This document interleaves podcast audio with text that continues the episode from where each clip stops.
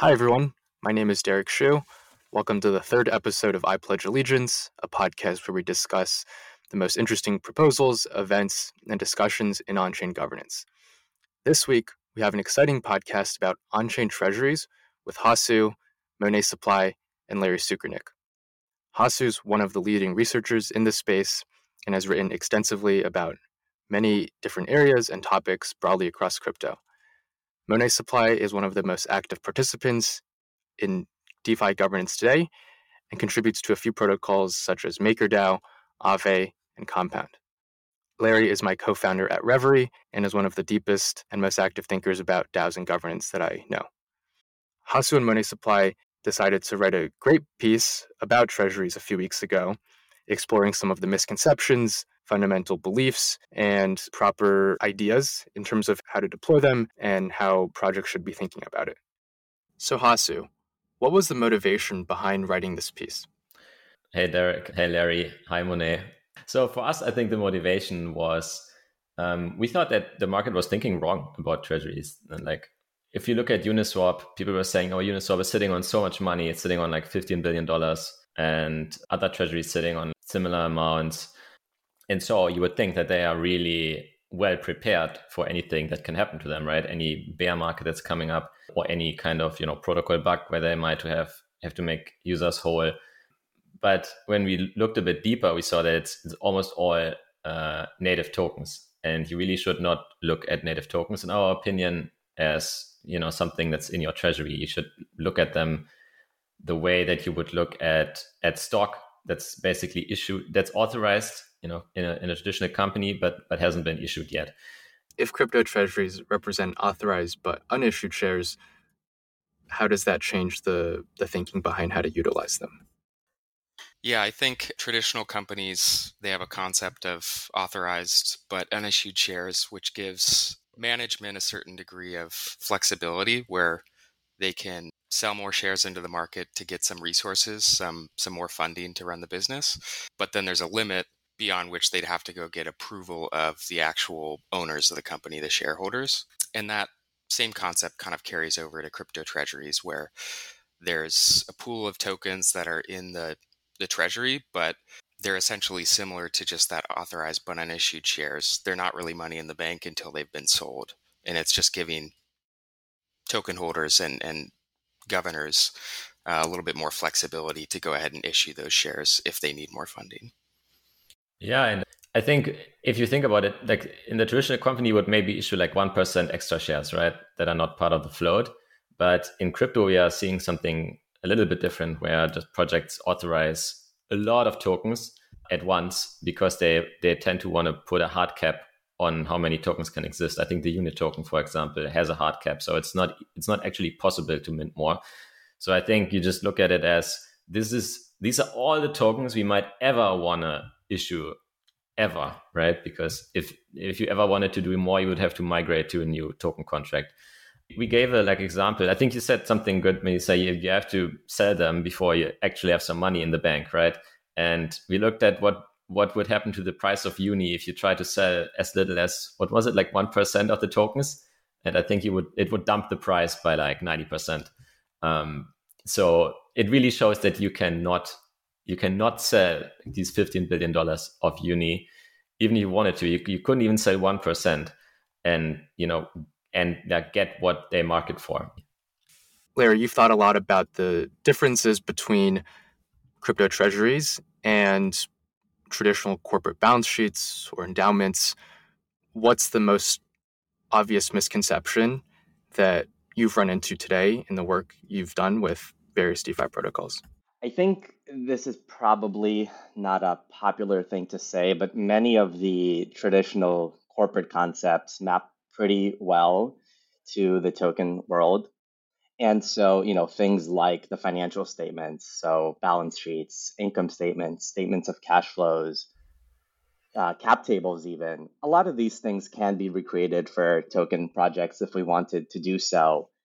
I think the reason a lot of people don't do that is, first of all, we just don't have the necessary infrastructure to get all of this data uh, and to compile it to issue these statements. And secondarily, you know, there's definitely some legal um, you know, and compliance reasons for why no one has an incentive to just kind of use clear and precise language around tokens that um, that would really demystify, I think, a lot of these concepts. And so, as a result, I think it's really difficult for communities and um, and the market to really understand, you know, how these treasuries work, how these project balance sheets, protocol balance sheets actually look, the income statements. We have, you know, some of the information floating around in disparate parts um, online, but it's not really cohesive, and so the community can't really um, understand in a in a very clear way what's happening for these projects.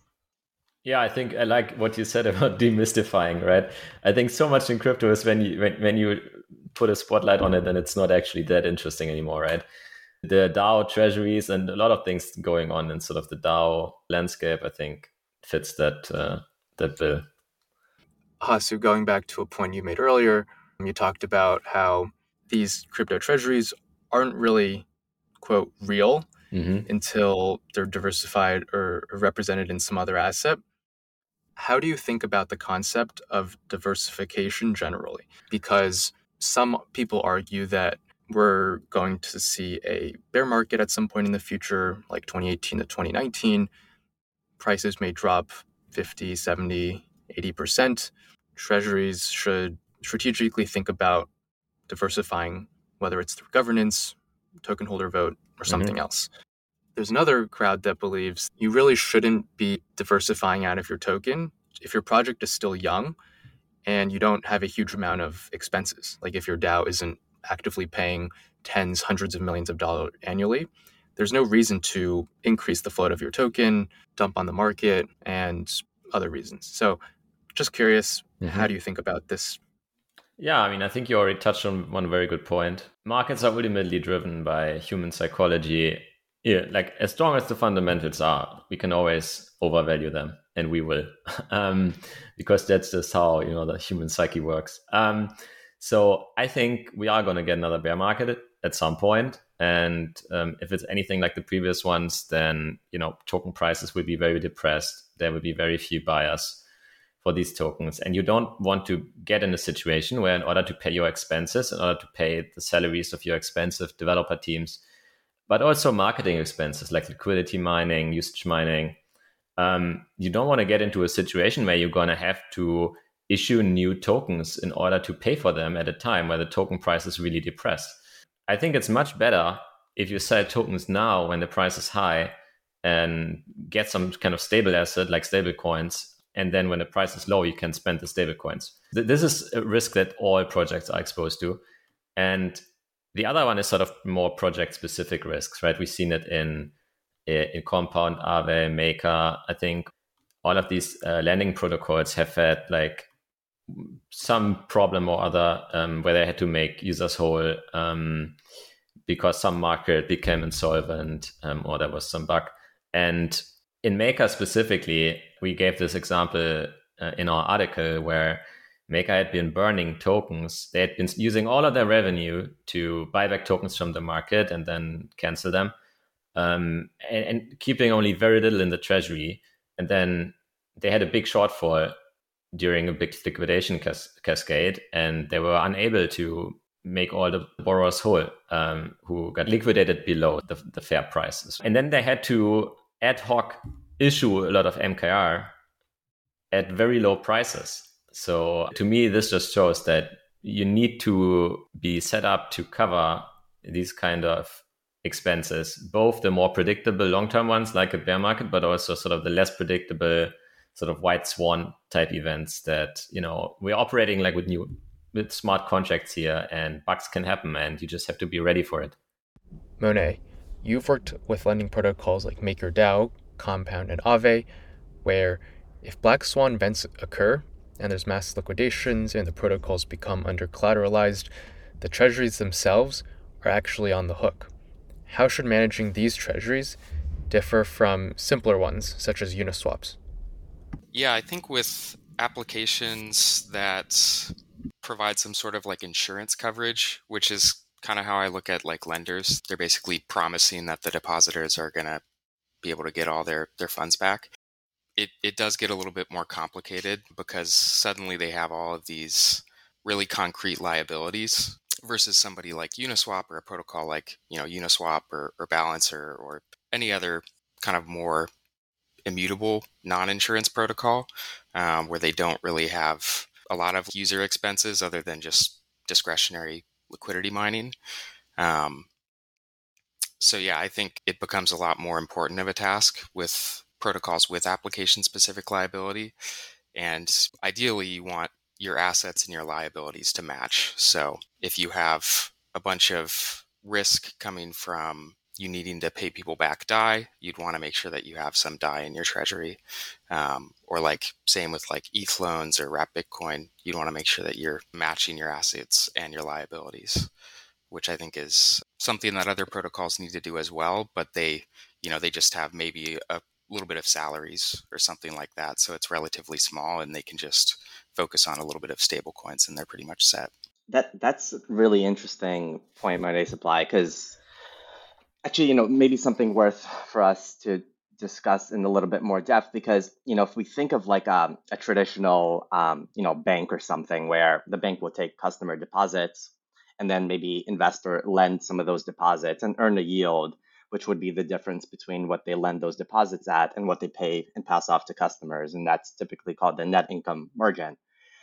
Um, and from the you know GAAP generally accepted accounting principles perspective, banks would typically you know take those assets, disclose them as assets on the balance sheet, and then at the same time create a liability because they have to pay those depositors back. But then we take something like you know a Compound or an Aave are the assets there, do you think of them as these are assets on the protocol balance sheet? Or should we think of it more like a marketplace, kind of like eBay, where you know the stuff that you sell on eBay, maybe like an old laptop, that's not really an inventory on eBay's balance sheet. It's not an asset, right? Because eBay doesn't have discretion over it. And so all it is is just, you know, a listing. And so potentially you could almost view a lot of the assets on these protocols like Compound and Aave as not really um, assets. They're just you know non-custodial things that belong to the customer. Um, and maybe it's it's not up to Compound and Aave to you know subsidize those losses and potentially create um, reserves for losses. Curious how you guys think about that. Well, for one, I completely agree with your take. I think um, that whatever's in the markets in Compound is not their asset. Um, they don't have any like any kind of discretion over how they want to spend it. It follows some predictable, transparent rules that cannot be messed with. I think that's what really puts DeFi apart from traditional finance. Um, and I think it's worth emphasizing that point that these are really not there. That said, though, crypto protocols obviously they can be forked uh, they have very low moats. I think one one of the biggest moats that they have is is their brand and the trust that that people put in it. And if a lending market loses customer funds, not maybe due to their error, but due to you know some bug in the smart contract, um, then I think it's just going to be the best business decision for them to make those customers whole if they can, in order to you know help their brand and retain the trust of those customers. To bring the discussion back on diversification as a theme, one of the conclusions in the post is it makes sense strategically to diversify when token prices is overvalued, which I think is interesting because crypto is all about scarcity. And that's one of the major th- memes that people ad- adhere to, whether it's for Bitcoin or other tokens. And I think it it's hard for people to get around the fact that sometimes it does make sense to increase the token flow, which mm-hmm. they see as the supply, if it is better for the project's long term. So I think that's potentially one reason we haven't seen more activity and, and large proposals in the treasury space is that it's just really controversial. And treasury management, by definition, usually involves changing the token supply and changing the token float. So it's important to get the messaging and the narrative around why these things are important mm. and then doing them in the right way. Do you guys have any thoughts on how projects should diversify? Is it via a straight private sale, some sort of structured product like a bond, or maybe just market sale? Um, I think for projects that have earnings, they should they can start out by just retaining their earnings. Um, I think that's maybe like less controversial. Um, and it's like I do a lot of stuff with Maker.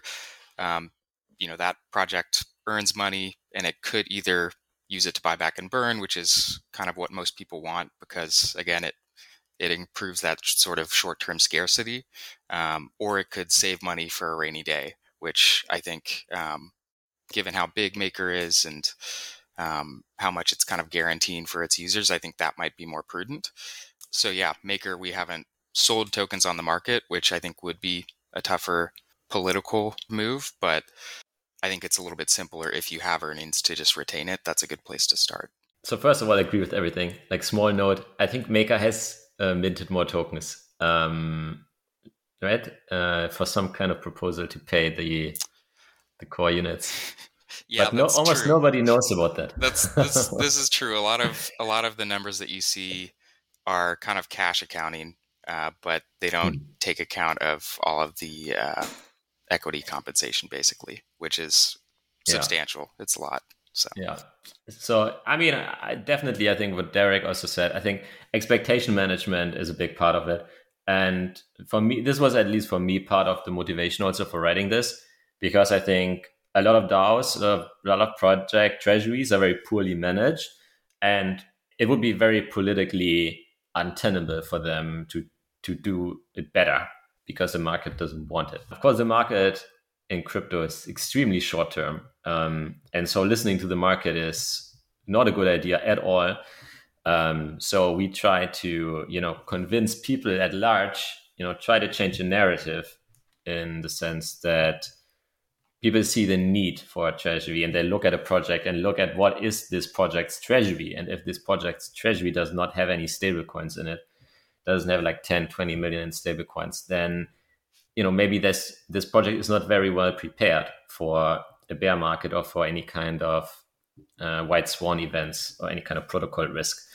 Um, and so yeah it's basically you know creating the meme that this is one of the things that you should look at when you evaluate a project, and I think that's a that's the first step to changing it. Then, with regards to, I mean, what should they do? I think it's highly project specific. Um, I like, for example, a lot what Lido did. Um, so Lido did a strategic sale that involved many good angels in the DeFi space as well as some of the top VCs. And you know, for a project like them, it just makes a lot of sense. They get a lot of they get a lot of strategic value from selling to very specific parties and not you know broadly to the market. I think this probably applies to almost every project. I think like something like a public sale in my opinion is highly overrated. Um, i think if you're a project founder then you should think about your investors almost like how you think about your marriage right? So you want you want to be very picky with who you give a stake in your project. Uh, you still want it to be decentralized but you you definitely want to be picky um, and you know select people on how much they can provide for you. And that probably involves some kind of you know private negotiation. And you know it will probably include some of the top angels and top vcs i really like the point you made uh, Hasu about a lot of token holders are really and, and, and investors in this market are super short term oriented. And it, it does kind of look a little like the traditional equity markets, right? Where shareholders often, a particular base of shareholders often pressure management to buy back shares. And of course, the stock price goes up because everyone's like, great, the company is going to buy back shares. And the intention for everyone is the price is going to go up in the short to medium term. What people don't say, of course, is that money could have been used to reinvest in the business and grow the business way more than a buyback could um, for the stock price, that is. And I just came across, uh, I think, a, a tweet the other day where it said, you know, IBM's market cap is something like 120 billion bucks or so, and they had over 120 billion dollars in buybacks over the last 20 years. Imagine they took that money and reinvested in in high growth businesses. Maybe they wouldn't be called Big Blue anymore. They'd be something bigger. And I think that's reflected on the forums. This preference for dividends or buybacks at the expense of potentially longer term growth or incentive programs. Like if you pull up any major projects forums today, on the front page, there's likely to be potentially active discussion on turning the fee on or using the treasury to buy back tokens and burn them. And you don't really see as many people proposing treasury management proposals, whether it's diversification or using it to productively grow and spend it on the ecosystem. So I think we're starting to see some versions of this with things like grants programs, but overall, we're still on the small side of things. We're talking a few million dollars a year. Um, aside from liquidity mining, which again is often launched at the start of the token before governance really matters. So, if we assume that diversification is good and needed, what should projects actually be spending the cash on in terms of new programs and initiatives? Well, I think I'm the the, the biggest uh, proposal on sort of this in in sort of the liabilities of of a company is always going to be um, the salaries, right, for sort of the developer team. I think developers, especially in crypto, we are in a cutting edge field. Uh, many developers earn seven figures um, in crypto, and so this adds up, you know.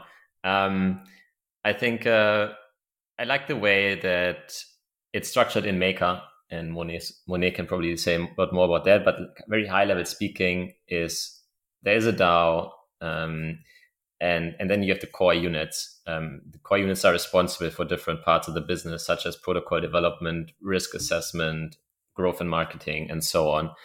And they get a, bu- a yearly budget. I don't know if it's yearly or like if it's if it's biannual, but um, they get a budget approved from the DAO, and then they have to work with that budget for a period of time. But they are very autonomously managed. They all have their own core unit facilitator who basic who can basically run the core unit like a manager. So it is it is not as uh, bottom up and not as you know flat hierarchy as it may seem, and that's really, in my opinion, a very good thing. So I think a, a like a structure like that would probably be good for a lot of DAOs where you have sort of the DAO slash the treasury, which is really just kind of the same thing. And then it gives grants uh, or like allowances, quote unquote, to um, to to the maintainers of the of the protocol, right? So looking at Uniswap, for example, you could have sort of the Uniswap treasury uh, it gives sort of the mandate to build the next version of Uniswap to Uniswap Labs.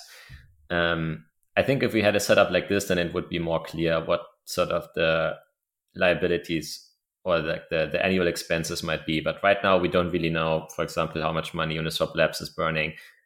This is something we didn't really mention in the article, but of course, a lot of the maintainer companies have raised money um, and there's money sitting in these companies, but we have no idea how much. I think that's a key point that I haven't heard discussed before that how a project thinks about treasury management really depends on the state of the original founding team's assets. So with Ethereum, obviously the Ethereum Foundation is well capitalized, but they're relatively conservative with how they spend that those funds. They don't have a, a huge core team on the Ethereum Foundation staff. But there's a, a lot of different well-funded teams for that are contributing to the ecosystem, whether it's ETH2, staking, or other research areas. And with DeFi projects today, most are at most two or three years old, which means that if they've res- raised venture funding, they still have enough capital and runway to really not lean on community funded contributors and and, and, and operators. This will probably change over time as the protocols scale, as people start vesting, as the company starts running low on cash. It might take a long time, but I mean, that's why for projects like Yearn or Sushi that didn't raise a traditional venture round, there's been many proposals around the treasury, and governance has been very active in setting up working groups and, and contributors. Whereas for Uniswap, for Compound, for Aave even, um, projects that have raised some sort of venture funding, it's just been less important for now. Do you guys agree with that that viewpoint? Yeah, I, I, I definitely agree. And I think it's almost a handicap for projects that um, that have like a very well capitalized, um, active company that's still involved. Um, it's almost like they still have like training wheels on, and it's it's tough for the community to sort of start forming and um, sort of developing this knowledge that they need to really succeed in the long run. Um, versus protocols where um, like the Maker Foundation is pretty much closing. I, I think they've mostly wrapped everything up already. Um, so like everything that Maker does is now kind of in the hands of the community, which uh, costs a lot of money. I think it's you know Maker's operating costs just cash are like 40 million a year or more, and then there's tokens on top. Um, but uh, I think it's it's kind of empowering that um, they're developing all of this talent uh, and all of these kind of like infrastructure in the open and, and as a DAO. Um, but yeah, I think it's it does make a lot of sense that you know a lot of projects that still have the strong management company have not seen the treasury diversification push because they don't really actually see how much money that they're going to need for all these salaries. I think uh, on, on this point, um, I, what we're starting to see is it's really hard to spend a lot of money productively, where it's really easy to take a treasury, diversify it into ETH or USDC or some other stablecoin, but then figuring out how to spend dozens, if not hundreds of millions of dollars in a way that is directly accretive to the project and to growth of the the protocol is proving to be a huge challenge. And I think, you know, if we look at some of the, the greatest companies of our lifetime, from Amazon to Facebook to Stripe, what the management teams and founders are really good at there is really kind of capital allocation um, in a very targeted and focused way. And in the DAO case, we really haven't seen much of that yet. We haven't seen vision uh, that the community can rally around and know how to spend that much money. And so as a result, we have the inverse often, which is spraying and praying and hoping we'll find some sort of value in doing so. Yeah, definitely. I mean, you alluded to it. In traditional finance, there's this concept where you look at a company, you look at a business as a capital allocation problem, where you, you look at every dollar that you that you have or that you could that you have access to, even if it's via loans uh, or raising money, and you think about like how can I be, what is the best place for me to put this dollar and get a return on it, and I think if you apply this lens to crypto, then you see that almost nobody really looks at it that way. That I mean, in the case of Maker, um, I mean, we should probably caveat that like we mention them a lot, but I think in all of these discussions, they are almost like a very positive example. but uh, in spite of that, so I mean, if they if they get a dollar from revenue and they they use it to buy back the token and they have almost nothing in reserves and they are not they are not using liquidity mining they are not doing any traditional form of marketing um, i mean there are so many low hanging fruits what they could do with the money and they do the worst possible thing with it which is buying back tokens uh, in a bull market. And i'm like yeah it's it's very very very bad you know? And somebody needs to go to these projects and tell them this is the wrong approach. So i think that's what we try to do. Just give pe- people a framework at least. And even if they don't stick to it exactly or if they change the framework but some framework for how you think about sort of the marginal dollar and where to put it Hasu Monet Supply you know implicit in the in the post you guys wrote one of the assumptions, at least one of the assumptions that I saw was every dollar should be allocated at the highest marginal rate of return. And so if you know that you can allocate a dollar at 2% or 5%, the right decision, according to this assumption, is pick 5% all day long. And of course, in traditional um, markets, that's a mental model that um, has been really prominent. Companies should allocate capital at the highest marginal rate of return. But it seems like in crypto, you know, just given the the the ideology, the um, the base of, of peers that that started this industry, it's not only about dollars and cents and potentially porting that mental model from traditional markets to crypto markets. Um, may be incorrect or at least um, or at least uh, doing ourselves a disservice. How do you think about these sort of assumptions and mental models for allocating capital? You know, you certainly see companies getting into like corporate social responsibility and stuff like that, and that is becoming more of a thing in traditional markets. Is it possible we don't have to always allocate capital at the highest rate of return? You know, I'm not a romantic. When I see a company that's getting into you know corporate social responsi- like into social responsibility programs and whatnot, then I think they do it because it's best for their business in the long term. And I mean, it's totally there's nothing wrong with that at all. I mean, the business should do what's best for the business long term. And I think the thing with capitalism is if everybody does what's best for them and the rules are set up well and they are enforced well and then it just produces an overall better outcome for everyone right? And I, I, I don't think that the crypto space is in any way exempt from these dynamics. I think if daos are not run for the benefit of the dao but for some other benefit that's not long-term beneficial then i think we will create less innovation and we will create less wealth and you know just less of everything and so I really think that all of these rules that apply to traditional corporate finance should just as well apply to crypto. It sounds like we should reposition the podcast to capitalism versus socialism.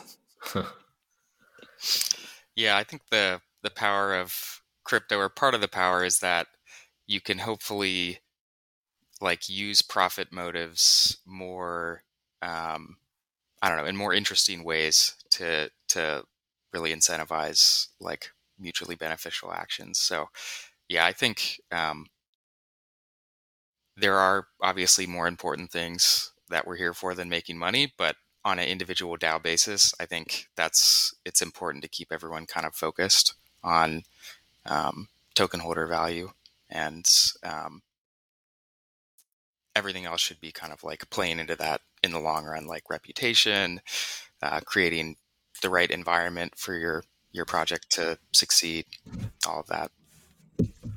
Yeah i mean i really look at sort of defi and crypto in general as almost like like an upgrade to capitalism because it just it becomes much easier um, to innovate to iterate but also to compete in the marketplace right? If you look at, at defi the, the protocols that we build we already touched on this. They don't have to take custody of any assets um, you do there's no need to trust them with your funds. They can be much leaner uh, they can be operated with much fewer people from anywhere in the world and still you know offer their business to anyone.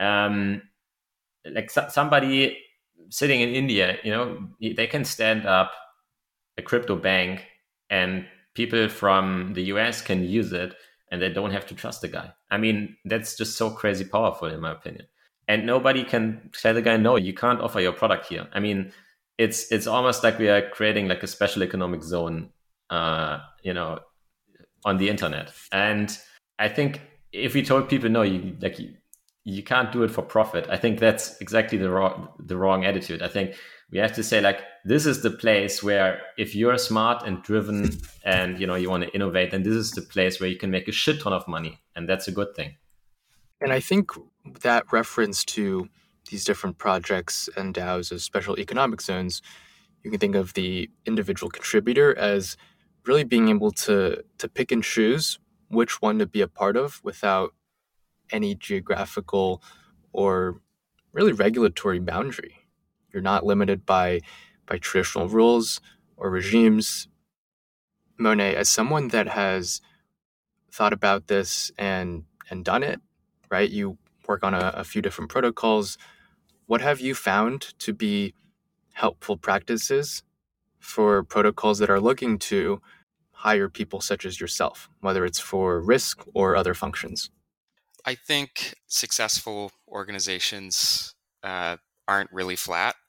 So I've seen a lot of a lot of protocols find success trying to like um, create sort of separate teams for each functional group or each part of the work that they need covered. And then there is some internal, sort of more traditional almost organization where it's like a little tiny, uh, like consulting shop basically and um, working on projects. So, yeah, I think splitting stuff off into separate like sub DAOs or like smaller teams leads to a lot better organization and and just a lot more productivity. Um, I think grants are they grants programs kind of wear a lot of hats right now, um, and I think maybe another way that projects can succeed more is like trying to use grants programs to like incubate some of these other teams that you know have important work that the project needs. So um, you know for compound or or uh, Aave for instance like the grants program could incubate like a developer dao to mm-hmm. do all of the various um, coding tasks or like review stuff that the community is proposing um, and yeah i think just standing up these smaller teams will be really helpful Monet, the point you brought up about grants as sort of the first step in setting up working groups is an interesting one. It's something I've thought about a lot. I think it's easy to think about grants as sort of a, a small one off set of, of things that protocol that protocol contributors can work on.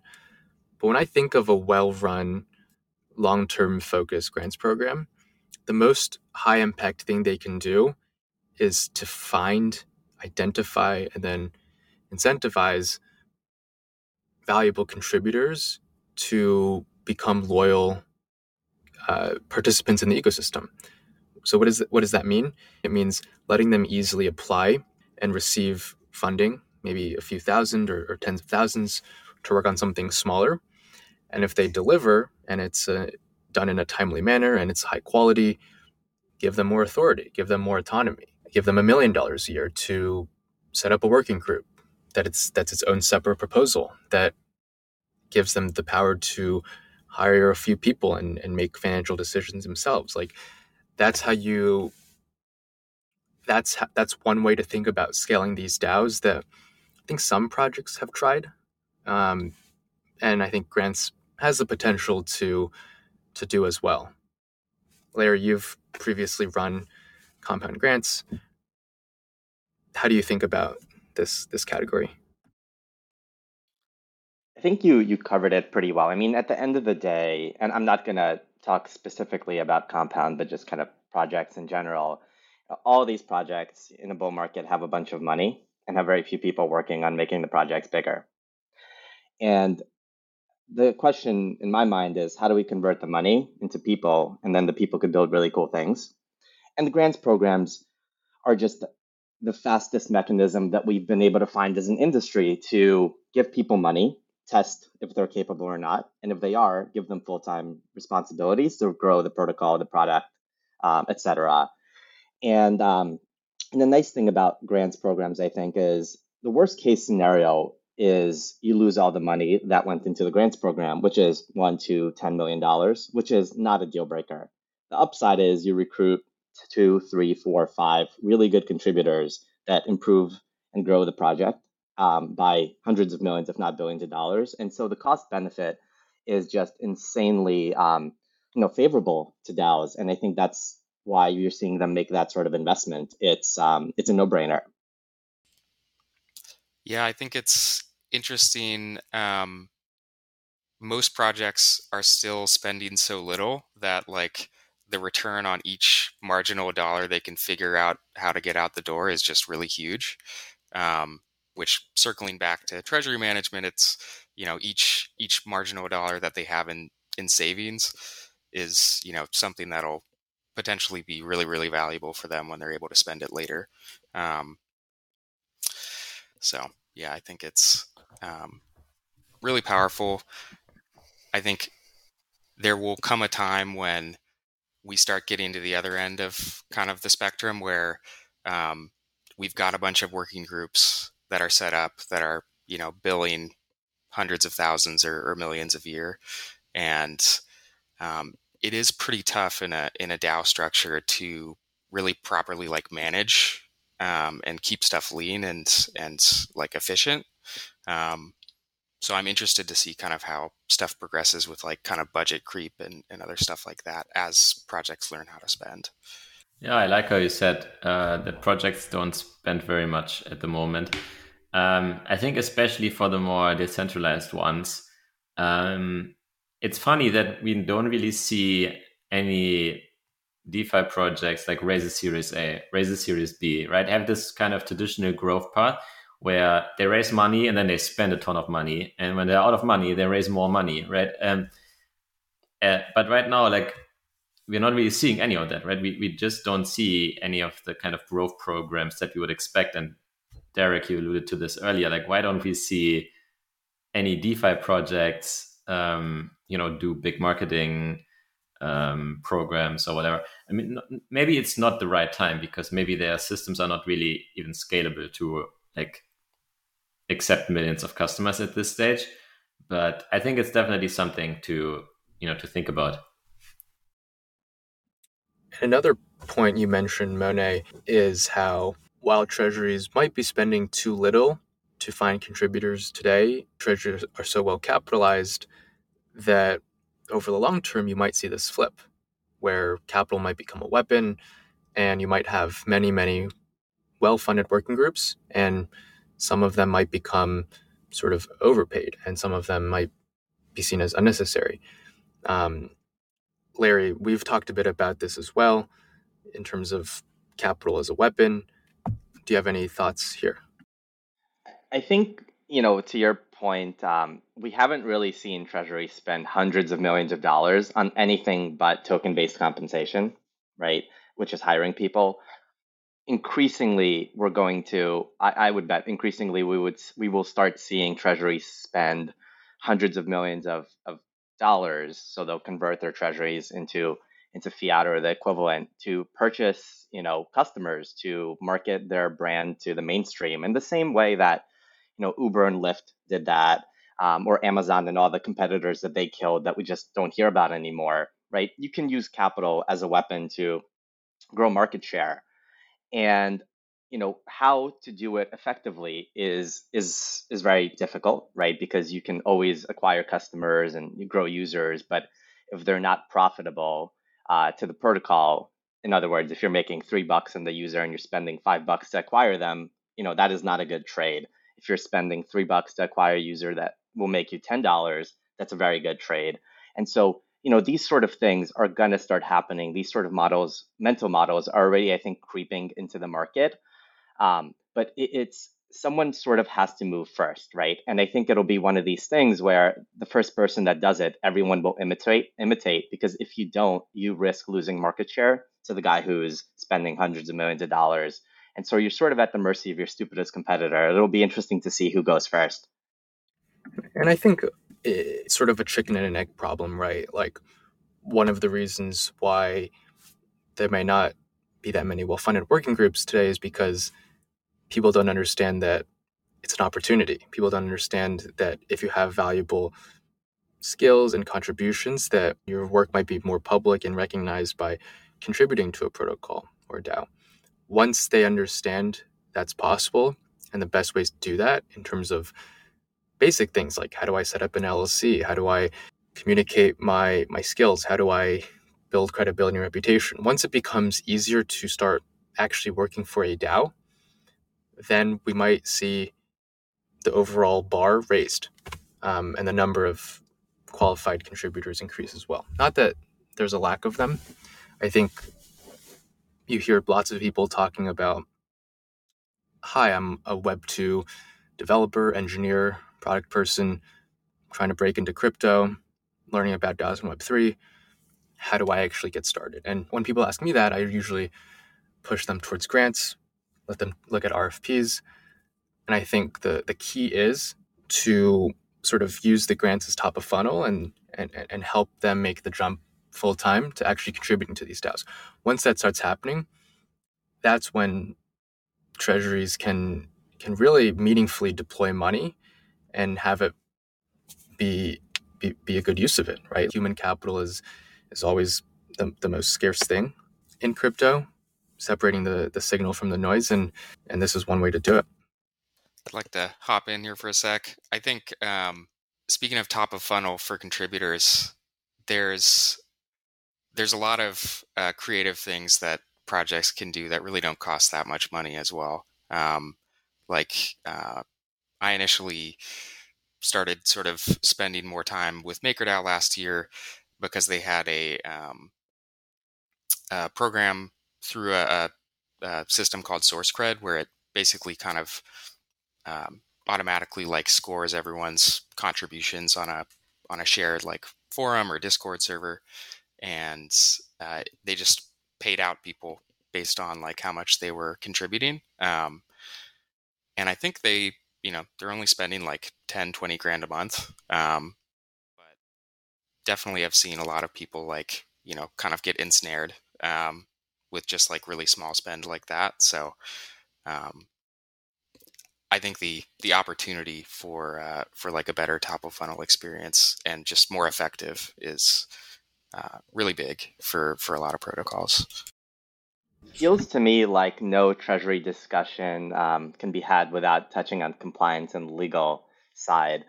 Um, I'm curious if you guys had any sort of pushback on, you know, the the the mental model you you use that um, you know tokens and treasuries do kind of look a lot like traditional securities. Did any lawyers or any sort of regulators reach out and say, "Hey, you know, this looks like a security, smells like a security, is a security," or do you think that you know just because some of these mental models apply, maybe these tokens and treasuries are not you know your traditional security? You know, I really don't know much about securities law. I definitely agree that what you say is a big problem and um, but it also it gets kind of tricky right i mean do you deliberately when you know how you should do it do you deliberately sort of mismanage your business or your treasury just in order to you know try to trick someone into thinking that these are not really securities um i mean good luck uh, maybe it works maybe it doesn't um i think the way that i would prefer is sort of you have I mean, yeah, maybe your token does resemble a security um, because it gives a right to, you know, cash flows of a protocol. But this protocol will be non-custodial. Um, you know, it's completely trustless, um, and it's maintained by, you know, a very uh, distributed team, um, like for example in MakerDAO. And you know, when you have all of those things, then I'm not really sure, um, even if the token um, is managed uh, like equity would be if it would be equity. Yeah, I think um, it seems like it's really common for projects to like kind of like what you mentioned, Hasu, like almost intentionally um, mismanage uh, themselves just to avoid looking like a security. Um, and I think that is a silly way to try and like fit within the legal boxes. Um, I think in the sort of like medium to long run, um, the more productive path is just take a good hard look at like why securities laws exist and like try and make sure that your conduct and the way that you're sort of organizing and running your protocol is meeting the spirit of the securities laws. So like being transparent, making sure that insiders don't have like material non-public info that they're using to do negative things. Um, and I think that DeFi and and DAOs um, are not perfect in that regard at all, but I think they have at least the potential to like kind of just meet a lot of those regulatory purposes just based on being um, so sort of like naturally transparent and and uh, trustless. Yeah, that is such a good point. I think. Yeah, and I think also in the way that you know just markets work, it's often the company that is taking the most risk without dying um, that then goes on to win the entire market. Um, Microsoft did a lot of anti-competitive practices. Amazon did a lot of anti-competitive practices. Uber did a lot of anti-competitive practices, and I think if you're a crypto project and you're operating in in a, in a market with a lot of network effect, then I think you're better off, you know, managing your um, your treasury and and you know your business properly and you know being honest about the risk that you take um, and all while you know still acting sort of in the spirit of the law um, but still grow aggressively and you know make good decisions. Hasu monet supply question for you guys. For the daos that you track if you were you know the ceo or a, a majority owner what are some of the things that you would do how what are the, some of the, the ways you would spend the money that you just don't see the dao spending today that's a good question. I mean, for one, I would look at the, look at my treasury, um, and I would probably start selling some tokens in a strategic sale. I would probably not do it on the market because I generally don't value, you know, having sort of random investors very much. I mean, as harsh as that sounds, um, I want to be very picky about who I have in my project, um, and so that's the way that's the approach that I take. And then I build, you know, a significant treasury of stablecoins um, I think that would be the first part. Um, if I have, if I have a, you know, any kind of buyback program or dividend program, I would stop that immediately. Um, I would definitely sort of expand the grant section. I really like the discussion that you guys had about, you know, the function of the grants program as sort of top of the funnel, you know, to to to to almost like to onboard new contributors. Um, I mean, and it meaningfully also serves to decentralize your operation, right? I think I think the goal for every DAO should be to have a setup like Maker does, um, where you have different core units that have their own responsibilities and they are they are ma- that are managed uh, in a lean way that is not that has a hierarchy, right? That works, but they are reporting to sort of some kind of central point. Um, so yeah, those are probably some of the steps that I would take, and then definitely be ready to, you know, also spend on growth. You know, to buy customers, um, because nobody else really seems to be doing it, it right now, and um, to me that seems like a good approach. Curious what what you guys think. Yeah, I agree on uh, needing to sell some tokens, uh, sell some of their native tokens to get a little bit more diversification in the mix. Um, probably most projects, once they have a sense of you know what their salaries look like and what their real expenses look like, you'd probably want at least a year or two worth of expenses just saved. Um, I think um, paying for customers is probably worthwhile for most projects. I think projects need to think about making sure that they're able to like sort of advance with the ecosystem as like different scaling solutions uh, come come to market and it's it's not something that just solves itself like deploying on l2s or or you know different like bridging mechanisms so i think trying to like kind of future proof protocols operations and make sure that they're they're really still advancing with the industry is also money well spent. Hasu, to your point uh, about being selective about your token holders, it does seem like you know your project is only good as as good as your token holders. Where if your token holders are a greedy bunch who want to make money in the short to medium term, they would never uh, vote for a treasury sale, right? Because that directly depresses the price of the token. But if you have long term uh, token holders who are really looking for optimizing growth over the many, many years, mm-hmm. you would mm-hmm. naturally do that. And so, certainly in the DAOs we've been working with, you, you do see some token holders that are always against diversification just because of the short term price impact. I think we do have some examples, though, where some communities recognize that this isn't the right way to do it. And I mean, it happened with YFI about a year and a half ago, where core contributors weren't being being compensated enough, and they were actually leaving to start working on other projects. And YFI was basically suffering uh, a brain drain of sorts, where a lot of the core devs were leaving. So the community created a proposal and voted to create a bunch of YFI out of thin air. I think it was almost 20% um, new supply, um, which represented hundreds of millions of dollars to create a core dev fund to to, to, to fund ongoing core devs and make sure that there was an, an incentive to, to leave. So I think some communities do recognize the importance of treasury diversification and a well capitalized um, treasury, but I think it's an educational process. It takes time for, for, for people to understand, even sometimes more sophisticated token holders. So I think, I mean, Hasu's, your guys' post, this podcast, other content, I think is part of the process to to chat through these dynamics and, and figure out why does it make sense? How did how do we do it? and some of these other key questions. Yeah, I mean, definitely agree. It's an education problem, and that's why you also see that projects that had di- to directly suffer from the impact of bad treasury management are sort of on the forefront of you know trying to innovate and trying to do a slightly better job. YFI at this point is definitely a good example.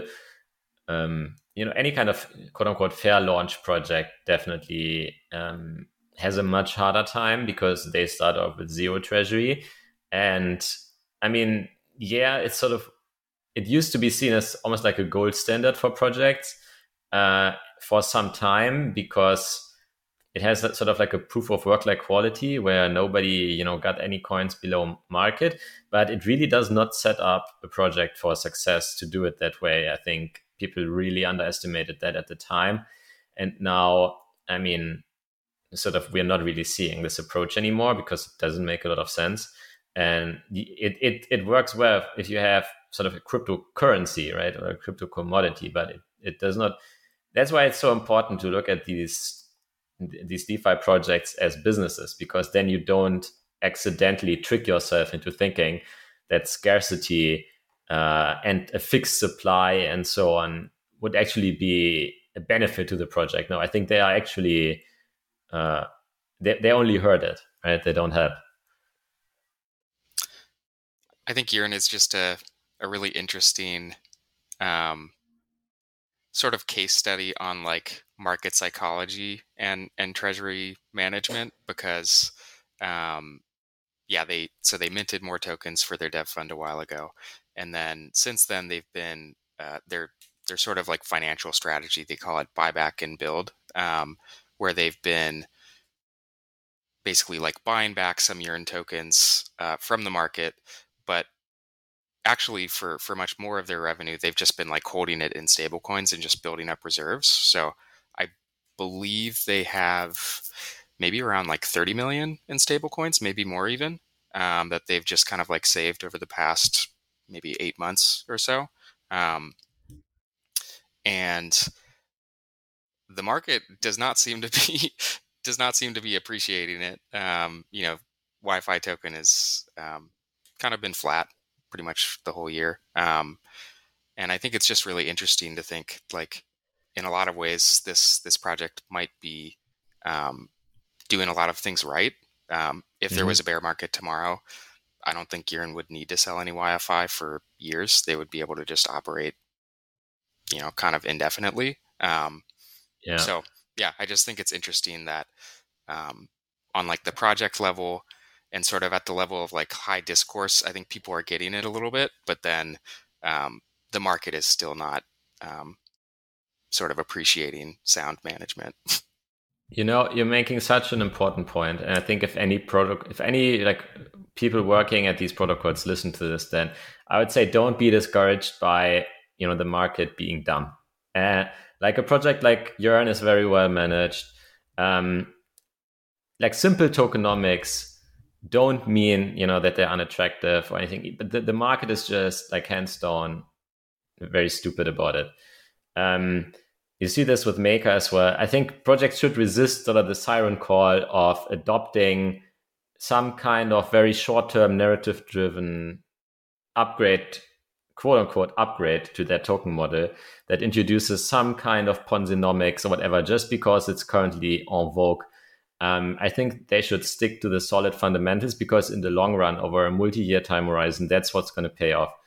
Um, so yeah, just keep building, and you know, don't don't fall for it. In my opinion. Uh, up till now, I think that we we had a really good kind of theoretical discussion of treasuries and diversification and the mental models to even apply these concepts with. You know, just for the listener who's more tactical, right? what would you recommend projects do? Should how many years of runway should they sell their tokens for and have that cash cushion? Uh, should they sell for ETH? Should they sell for USDC? Diversified baskets. How, how should teams and projects think about how to actually tactically diversify their treasury?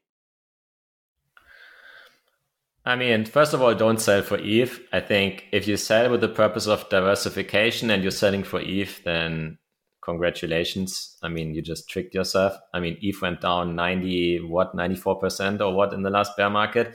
Um, you know, just buy stablecoins. Um, I get it if you're worried about um, censorship, you know, from a company like Circle, uh, then, you know, buy a basket of, of stablecoins. Um, buy something like RAI. Like if you don't use it, then it's actually fine. Like I, I think for people who want to use it as money, it's not useful because it doesn't have a peg. But if you're just holding it, then it should be fine. Also, there are there there are things that you can do with USDC. Um, you can put it in Compound, and there it's sort of you know sitting in the same contract with everybody else's funds, so they cannot really censor you. Um, I think just some of these techniques, I mean, would work, but I would definitely you know encourage people to uh, only uh, have stable coins in their treasury? Yeah, I think um, it's tough to say exactly how much is enough, but um, I think on a, on a lower limit, you probably want at least a year uh, worth of like what you expect your expenses to be.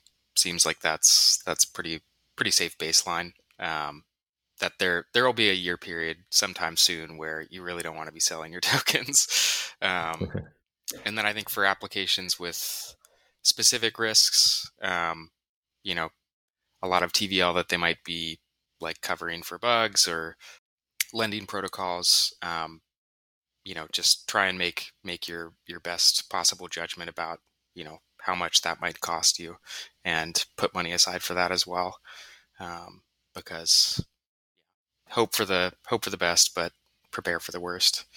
And then I think the only other tactical thing I would say is that um, productive assets it's kind of like a meme like oh every every asset should always be doing something in defi to like stack yield on yield.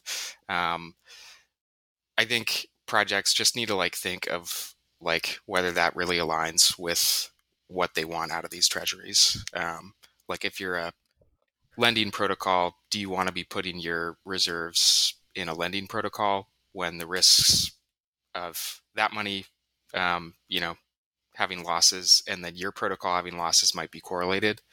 Um, so yeah, I think there's there's just a lot of um, a lot of people are excited about earning yield on their treasury when that's not really the purpose. It's not the primary goal. I'd have one more sort of tactical advice maybe for projects because I'm really surprised. I mean, eh, many projects do yield farming. Um, they offer some kind of incentive. Um, and I think more and more people, I think it's mostly actually people from like uh, Web two and like TradFi who look at yield farming and say, "Oh, this is just customer acquisition in a new dress," right? Um, but if you understand that, then it becomes really surprising. So why does everybody pay in tokens? Like, why do we have to like constantly issue more tokens, including when the price is depressed, in order to pay, you know, to to to buy new customers? Why why can't we pay people in stablecoins or in you know some kind of other asset? and i think you should really like factor in the the sort of any kind of liquidity mining you do you should just look at it you know as customer acquisition slash marketing costs and then think whether it's not better to have like one big strategic sale uh, raise a lot of stable coins and then you know spend those stable coins to buy the customers maybe it's cheaper for you i don't know i mean in some cases definitely people might have like a good expectation of the project and then they might they might you know value it more. But I think on average, um, it doesn't feel right to me that nobody pays any incentives in stablecoins. It is kind of crazy, right, to see projects uh, essentially issuing dozens, if not hundreds of millions of dollars in the in these liquidity mining programs without, you know, running any sort of experiment like pausing the liquidity mining incentives and seeing who sticks around um, it's almost like some projects, and not all of them, but some projects are really afraid of what they'll see. Yeah, it's crazy. I mean, you could write 10 articles about this. I think liquidity mining is one of the dumbest things right now um, that's happening in crypto. Um, why? Because I think for me the biggest reason is there's absolutely no like strategic thinking behind it. Like you should start from thinking, so what do we want out of this? Like what's some kind of target liquidity that we want in our protocol? For example. And once you've reached that, you know, there should be no further rewards, right? You only pay to get you to the goal, but not, I mean, what's the point of there being like $50 billion in some lending market and 95% of that is sitting idle or, you know, incentivizing liquidity pools. And, you know, then you, you have like 1% uh, in, in sort of volume on that uh, liquidity. It, it just doesn't make any sense. You, you pay all that money for nothing and you pay it to the worst possible people instead of instead of giving your tokens to you know good strategic investors and long-term holders who are aligned with you. You give it to you know those who will dump it at the first moment. It's just it doesn't make sense from a lot of different angles really. So so it's it's a really good point and maybe a conversation for us to have. Do you think that these projects are you know the ones who are paying these crazy amounts in liquidity mining awards are they stupid are they actually not thinking this stuff through or are they doing it for other reasons I think um, there's some who I don't know. I think uh, maintaining like relevance is kind of paramount. So if you're not like the market leader in a lot of these segments, um, you're kind of in a, a position where you need to pay rewards. I'm I'm thinking of like a lot of um, a lot of stable coins other than like kind of the top three. Um, you know, DAI, USDC, USDT. Um, they're kind of stuck paying rewards because you know they need it to remain relevant. Um, so yeah, I think there is there's a lot of cases where people wouldn't like what they see if they took them all away. Um, it's difficult to think of how how do you dig out of that. Um, I think they'll end up probably needing to spend on a lot of other things like business development and uh, integrations and, and other stuff that'll kind of give them more sustainability. Yeah, I mean, I wouldn't. I'm not sure if I would call it stupidity, but I definitely see a lack of strategic thinking. Um, I mean, the decision making is just really immature still um, in this market, and I mean, to me, it just feels like people think, or these projects think that you know, creating tokens and spending them on liquidity mining doesn't have a cost. But when you does look, when you look at it like customer acquisition, uh, and you could pay like in stablecoin equivalents or something, then you really start to look at it like a cost. And um, I think if people, if if more projects adopted sort of the theory of you know putting each dollar to to its highest yield and looking at these protocols as capital allocation problems, then I think a lot of the current mispractices would you know stop pretty pretty soon. The game the game theory of it is also fun too, right? Where if there's ten projects that are all paying you know all doing the same thing and all paying the same in liquidity mining rewards who's incentivized to be the first one to stop right not really anyone and so there does need to be some sort of mutual cooperation for this thing to you know for all of the projects to at the same time stop paying liquidity mining incentives but because these are decentralized communities with really difficult consensus building processes maybe this process of stopping these crazy payment schemes would take far longer than it would in traditional markets where maybe people do take meetings and say, okay, this is getting silly. You know, that's why I'm really against any kind of flat hierarchy. Um, I think what you really need is delegation, and you need these, uh, you know, these working groups basically um, that are individually that have individual like hierarchies um, and then you can say, well, we have this sort of marketing, uh, this this uh, this unit that's responsible for you know growth and marketing, and it has a, a budget, including for liquidity mining, but you know it's responsible that this money actually buys us what we think it does, and it can stop it at any time, it can tune it, it can run experiments, and I think if you're not doing it in this way, then you're probably not doing a very good job totally agreed on the importance of working groups or sub DAOs or pods, whether it's something like YFI style or MakerDAO core units. But I think it, another important question when, when, when operating them is who do these core units report back to? Is there an optimal process? We saw recently with Maker, there was some controversy around some of the contributor onboarding and offboarding processes where Rune, the founder of MakerDAO, created a proposal to try to off offboard a contributor, and there was a bunch of controversy whether he was he had too much power or influence.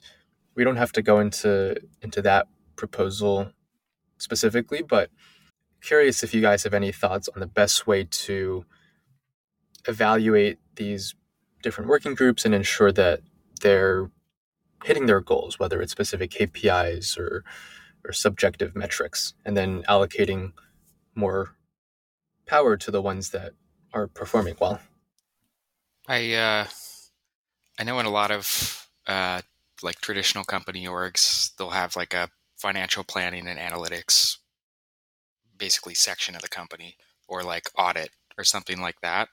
Um, I think pro- projects will get to the point where um, sort of some of this like uh, reporting and like management is going to be like almost a job in itself uh, in a certain way, and and I think maybe there's an argument that like there will be like DAO HR uh, or like other other ways to like try and um, try and like make some of these responsibilities and like um, and stuff more smooth.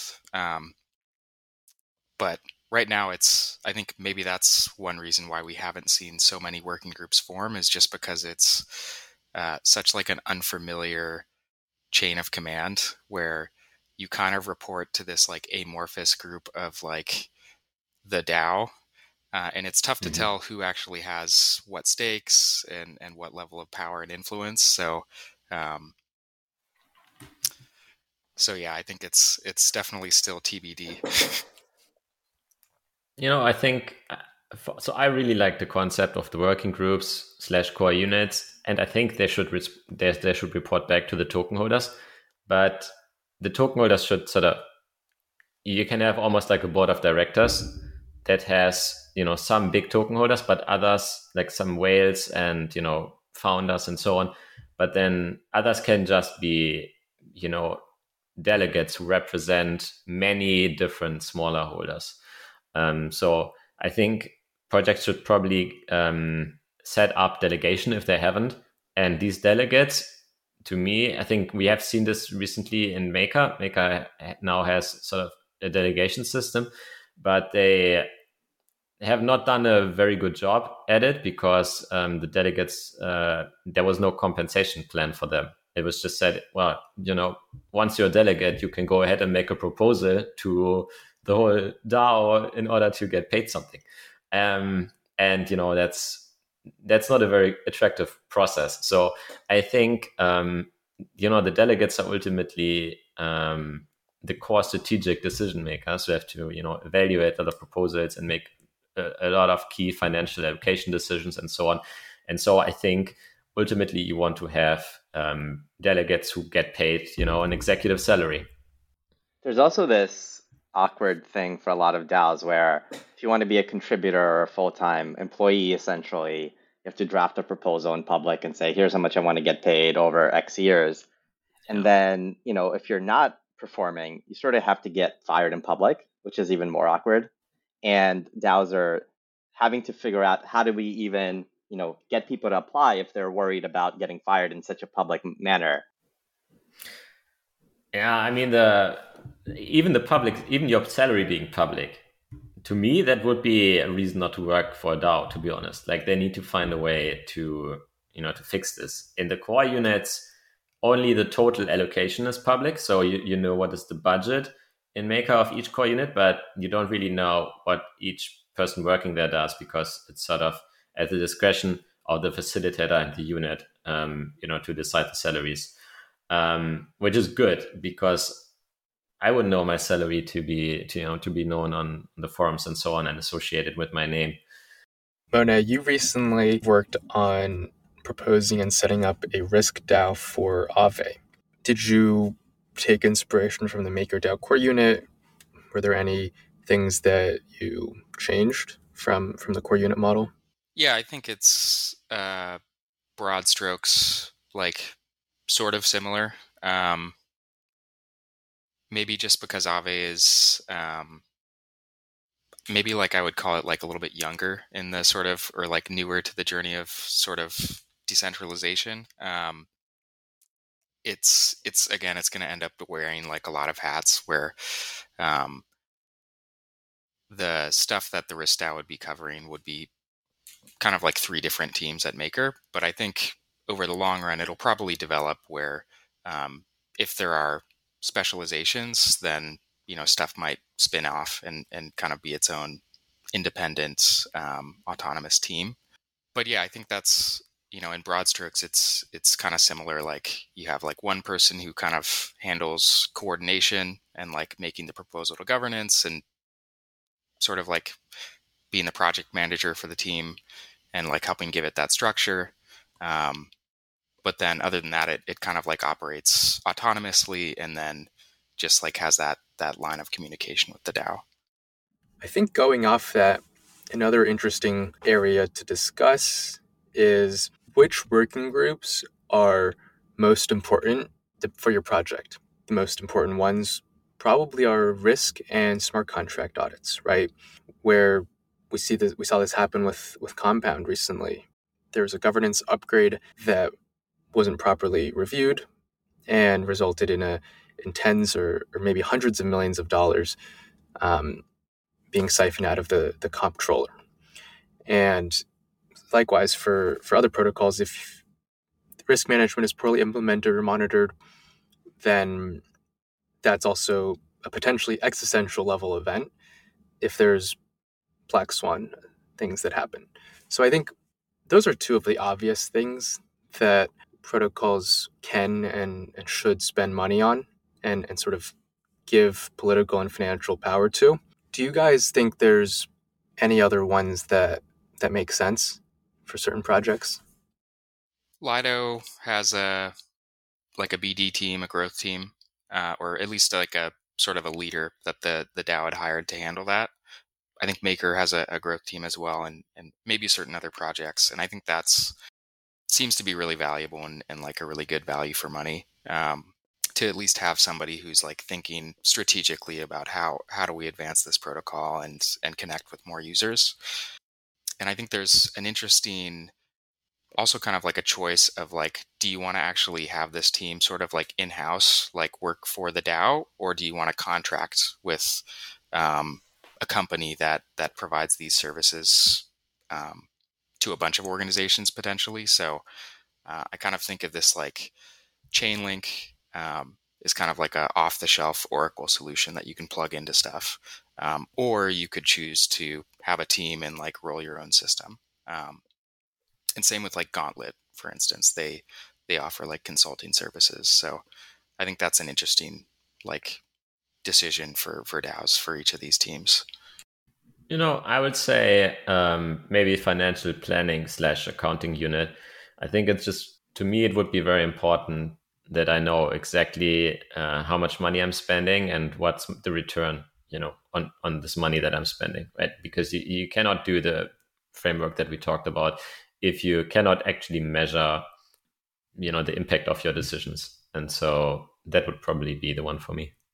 Yeah, I'd agree with pretty much everything that was said earlier. And you know, company is you know here we call it working groups or pods. Um, companies call it divisions or groups, right? Same sort of concept, just different lingo. Um, but every company, depending on the stage and and the, the actual business they're in, to your point, Derek, probably will want to sequence the um, have have different sequences for the sort of divisions they set up. Right, it would be a little bit premature to hire someone to do BD or sales if the product's not launched yet, or if the product is not really tested in the market and consumers are saying we want to buy it, right? Typically, you'll want to hire those sort of folks after the product is clicking in the market so that they know how to sell it, right? And, and who to sell it to. Um, so I think every DAO is probably different, but for the larger ones that already have some sort of product market fit, certainly growth and marketing and FP&A folks, um, those sort of groups come to mind as as core priorities. And and not to name any names, but you know, if you peruse some of the forums uh, for some projects, you see stuff like, "Hey, let's form a treasury management group," and then you're like, "Wait, but you guys have no users. Like, no one's using your project." And then you're going to create the first working group you're going to create is one that manages an internal hedge fund. That seems a little bit premature. Uh, so stuff like that is just kind of silly in this market. Yeah, I think that's that's actually really a great way to put it. Like managing an internal hedge fund, uh, like versus whatever the protocol's sort of real purpose and and maybe like where their edge is. Um, I think it's it's kind of like a natural thing. It seems like in in business and particularly with crypto because it's like sort of less um, experienced operators, but there's like a feeling that more is always better. So like once you once you get off of like and you're you're willing to start selling your tokens, then I feel like people just want to accumulate assets and like you know having having too big of a treasury is also um, you know not necessarily the right approach um, because yeah your edge might not be in you know investing you might be better off returning that excess capital to your token holders and letting them invest the way that they want to. Um, so yeah, I think uh, protocols running investment funds, you know, it's it's not necessarily the right approach. I guess it's way easier to run an investment fund than build a product that people actually want to use, huh? In this market, at least. I guess I'd be curious if any of you guys have like thoughts on like um, like treasury swaps, where like two DAOs will like trade their their governance tokens for each other. It seems like we've been there's been like some of that uh, happening recently. I mean, yeah, I, I think doing it as part of a deeper integration or a deeper working relationship between projects makes sense, right? Like if you have an AMM and they want to allow their users to trade with margin and they want to partner with a lending protocol to, to, to provide that easily, then it makes sense. It could be a win win. If it's just being done for quote diversification purposes or sort of optics reasons, then again, probably not the most high impact thing that you should be spending time on. Um, so I think like a treasury swap alone, not enough, but as part of a broader vision and strategy, could be a great move. Yeah, I'm in the same camp for diversification. Doesn't make any sense. Um, but I I think the future of DeFi, like the next two to three years, is going to be super apps. So um, I think we will unlock some further benefits and you know cost savings and whatnot by some apps working very closely together. Um, you touched on one. Definitely, I think for exchanges, it makes a lot of sense to collaborate with um, lending markets such as Maker, Compound Aave. I'm very surprised we haven't seen any of that happening, but also sort of private relays uh, like flashbots or fair ordering protocols like chainlink right? I think um, when you look at like for example the individual components of an exchange then you see um, a lot of things that actually could be outsourced and improved just by collaborating more closely uh, with an existing protocol. So i hope um, that we'll see more of that in the future and yeah, I think maybe in the next two to three years. It seems like a lot of the the token swap proposals that I've seen, they're not really um, they're not really clear on what benefits this would provide, and you know, basically, I think the benefits would be either strategic alignment or financial investment and upside, which is how most companies think about this sort of stuff. And if it is the strategic alignment that you're seeking, you not only do you need to make the investment, you probably need to get the communities and the leadership of these protocols on board as to why we want to tie the two DAOs or two projects together. And to date, it doesn't look like we've seen any of that. We've just seen sort of, hey, let's swap tokens for the sake of swapping tokens. Yeah, what have where have we seen it? By the way, I, I would, wasn't really sure. Derek said it's happening right now. I haven't seen anything. It's maybe most common in like kind of the more social tokeny um, like DAOs, which are a little bit different than than protocol DAOs, but um, but I think there's maybe maybe Fei is like a, an example of of a project that's really pursuing this at scale, where they they have a ton of assets available to them, and they've they've been kind of like swinging them around and uh, seeing who they can partner with. Yeah, Fei Balancer is one that I think is is being actively discussed, and that one I think is an example of one that has deeper strategic value for both protocols and and, and value. Um, I'm not totally clear on, on on all the details, but I think there's a, a few of these being worked on, but definitely more under the radar at this moment.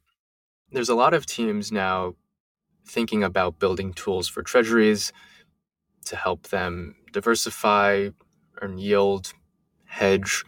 How do you guys think about this category bro- broadly?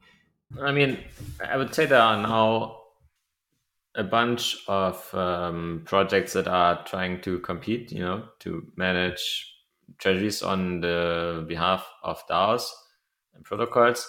I think um, it's probably not the right approach, you know, to outsource this.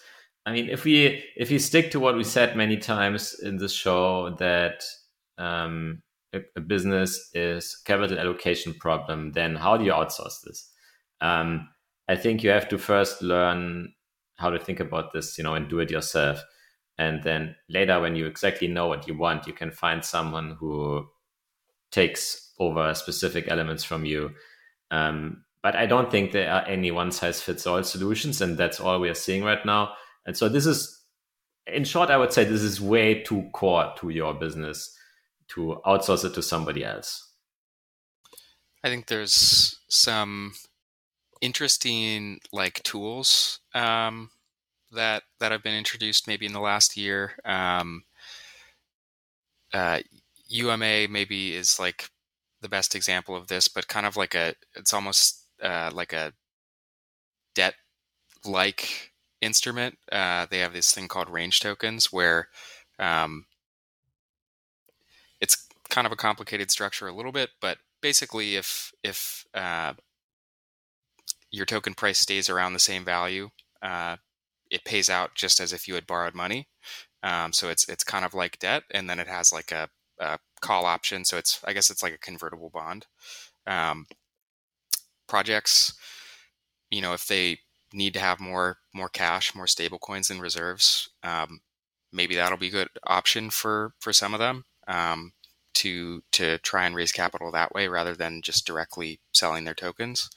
Um, and then I know uh, Ribbon Finance, they have like this uh, sort of structured product where they they sell call options on a certain asset, and they they just uh, as an example, they made a product for uni tokens. So you know, Uniswap, if they wanted to, they could put their uni tokens in there and then collect like a call selling premium um, from that. Um, I'm not sure whether that's really a great product for for treasuries, but I think it's at least interesting and it um, might be politically more palatable because you're not selling tokens directly at the market. Yeah, I mean it's at least interesting in the sense that you're sort of selling high and buying low. Um, but overall, I would say uh, rather stay away from like the more complicated products. Um, I think there's there are a lot of easy things to do right for now, and then I think when you exactly know what you're doing, you can look at the more complicated ones. But you really don't need any kind of structured products uh, or very complicated strategies in order to you know run a well managed protocol at this. So this has been an awesome discussion. I mean, we've spoken about a a bunch of different topics in the treasury landscape from diversification to spending to protocol level risk to buybacks and dividends. I think there's a, a, mu- a few major takeaways that, that project founders and operators can have, such as diversification probably does make sense for, for most projects at, at certain points. The specific size or amount is different. Another one is the biggest expense for these DAOs is human capital and incentive and growth. And this could be individual contributors, different working groups. If you want to get into specifics, there's different functions that are more important at certain times. Generally, DAOs should be aggressive about incentivizing and onboarding people, but it sounds like before sort of being aggressive about it, projects really need to focus about where am I actually at with my product, which strategic skill sets are from a capital efficiency standpoint most effective in helping me grow over the long term. Um, using the treasury to do sort of blind uh, liquidity incentive programs, probably not the best use. it could still work, but with a more strategic element. And yeah, I think lastly, there's a lot of different models and ways in terms of how do you spend this money. And I think we're still really early. You can borrow concepts from traditional companies and traditional concepts, but in terms of how these working groups are structured and how they're sort of compensated and how that's done, I think, yeah, it's just consistently iterating on that model and using some of the existing tooling, but also potentially room for for new ones. Um, this has been an awesome discussion, guys. Hasu, Monet, Larry, thanks for taking the time today, and looking forward to hopefully chatting again soon in a year and and seeing what kind of updates and progress people have made on the treasury side. Yeah, let's do it. Thanks for having us. Yep. Thanks for for having us on.